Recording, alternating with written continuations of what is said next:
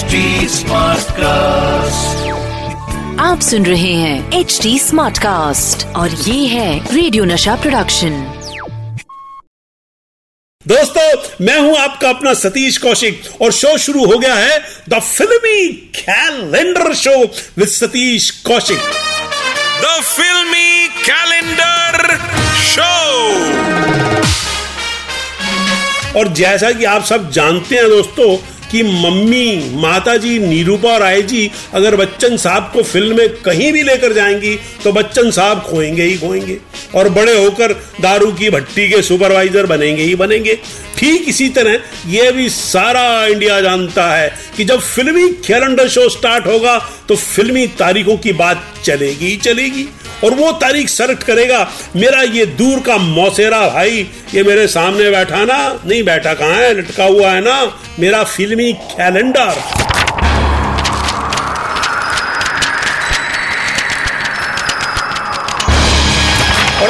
Calendar ने जो तारीख सेलेक्ट की है, वो है 28 जून उन्नीस सौ इक्यानवे। हाय हाय, क्या म्यूजिकल तारीख थी भैया।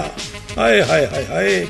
28 जून उन्नीस सौ इक्यानवे को पर्दे पर आई थी एक लड़की, जिसने दो देशों को एक कर दिया था और इस लड़की को लेकर आए थे राज कपूर, ऋषि कपूर, अश्विनी भावे जेबा बख्तियार रजा मुराद सईद जाफरी किरण कुमार की लाजवाब अदाकारी, रविंद्र जैन साहब का संगीत और डायरेक्शन था रणधीर कपूर साहब का।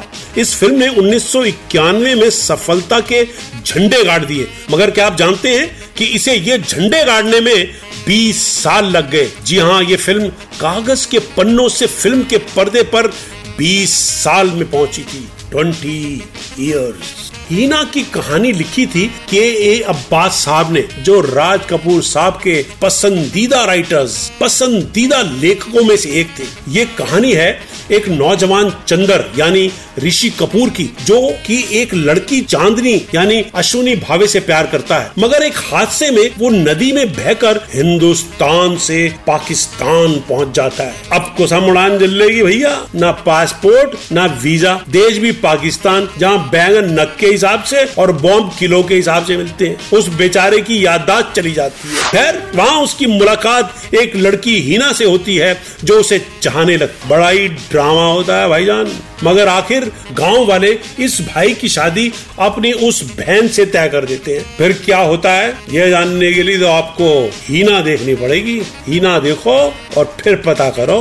मगर आपको हीना के बनने की कहानी मैं सुना देता हूँ। दरअसल ये फ़िल्म राज कपूर साहब का एक ड्रीम प्रोजेक्ट थी। वो बॉबी को बनाने के बाद इसे बनाना चाहते थे। मगर कुछ पॉलिटिकल राजनीतिक इशू की वजह से ये फ़िल्म नहीं बना सके। फिर उन्होंने सत्यम शिवम सुंदरम और प्रेम रोग के बाद इस प्रोजेक्ट को शुरू करना चाहा, मगर फ़िल्म फिर भी नहीं बन सकी। उसके बाद आई मिनरल वाटर की तरह साफ़, स्वच्छ फ़िल्म राम तेरी गंगा मैली। तो एक बार फिर हिना को शुरू किया गया राजीव कपूर के साथ, राजीव कपूर के साथ। पर फ़िल्म राज जी की हेल्थ इश्यूज़ की वजह से फिर रोक दी गई। आखिर में फ़िल्म को रणधीर कपूर कपूर साहब ने एज ए डायरेक्टर शुरू किया और जो फ़िल्म 20 साल से रील के डब्बे में बंद पड़ी, ये सोच रही थी कि मुझको किसके मर्डर के केस में उम्र कैद दे रखी है भैया। वो फ़िल्म बाहर आई और पर्दे पर आते ही उसने जश्न मनाया। अरे ओ कांचा चीना, मैं हूँ खुश रंग ही ना प्यारी खुश रंग ही ना दोस्तों, हीना के बनने की कहानी में एक ज़बरदस्त कहानी और सुनाता हूँ। दरअसल, रणधीर कपूर साहब घड़ी नहीं पहनते थे। ना उन्हें दी गई कोई घड़ी वो कबूल करते थे। और जब वो लेट हो जाते थे तो राज कपूर साहब को हमेशा यही कहा करते थे, देर हो जाती है, मैं देर नहीं करता। बस राज कपूर साहब तो राज कपूर थे शोमैन थे। वो तो बातों बातों में और कन्वर्सेशन में गानों के बोल निकाल लेते थे। रणधीर कपूर की इस बात को सुन के राज कपूर साहब ने सोच लिया कि इन्हीं लाइंस को लेकर वो गाना बनाएँगे। और गाना बनाया गया। और ये गाना बड़ा ही हिट हुआ। इसीलिए इस फ़िल्म में ऋषि कपूर साहब के कैरेक्टर में भी वो बात डाली गई। वो भी घड़ी नहीं पहनते थे। दोस्तों, ये फ़िल्में हैं, मगर इनकी कहानी में असलियत का भी बहुत बड़ा हाथ होता है। दोस्तों, हीना ने फिल्मी पर्दे पर बहुत ही शानदार सफलता हासिल की थी। इस फ़िल्म में पाकिस्तानी एक्ट्रेस जेबा बख्तियार ने लीड रोल किया था, और वो उनके जीवन के सबसे बड़े रोल्स में था। साथ ही अश्विनी भावे, जो हिंदी और मराठी फ़िल्मों की यादगार एक्ट्रेस हैं, उनके फिल्मी कैरियर में भी ये फ़िल्म यादगार फ़िल्म थी। मगर दोस्तों, आपको चुपके से कान में एक बात बताऊँ, सुनो, वो बात थी डर गए ना? बचपन में मेरा भाई मुझे ऐसे ही डरा देता था। वो भी तब, जब बात बहुत काम की हो। दोस्तों मैं आपको बता रहा था कि इस फ़िल्म के लिए पहले जूही चावला को अप्रोच किया गया था। लेकिन आपको पता है कि जब जूही चावला को अप्रोच किया गया था तो वो गोविंदा के भाई कीर्ति कुमार की पहली फ़िल्म राधा का संगम कर रही थी। और इसीलिए वो हीना में दम दम नहीं कर सकी। बाद में उनका किरदार अश्विनी भावे ने अदा किया। दोस्तों, हीना 20 साल तक पेपरों में घिसती रही, स्टूडियोज और फ़िल्म के डब्बों में पिसती रही मगर पिस पिस के पिस पिस कर जब रंग लाई तो सारी कंट्री का कलर हो गया था। नारदाना नारदाना।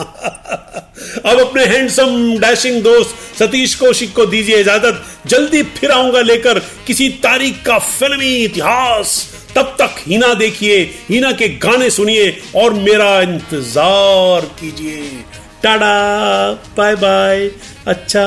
तो हम चलते हैं। फिर कब मिलोगे? अबे जब तुम बोलोगे। मिल जाऊँगा यार। आप सुन रहे हैं एच डी स्मार्ट कास्ट और ये था रेडियो नशा प्रोडक्शन। HD smart cast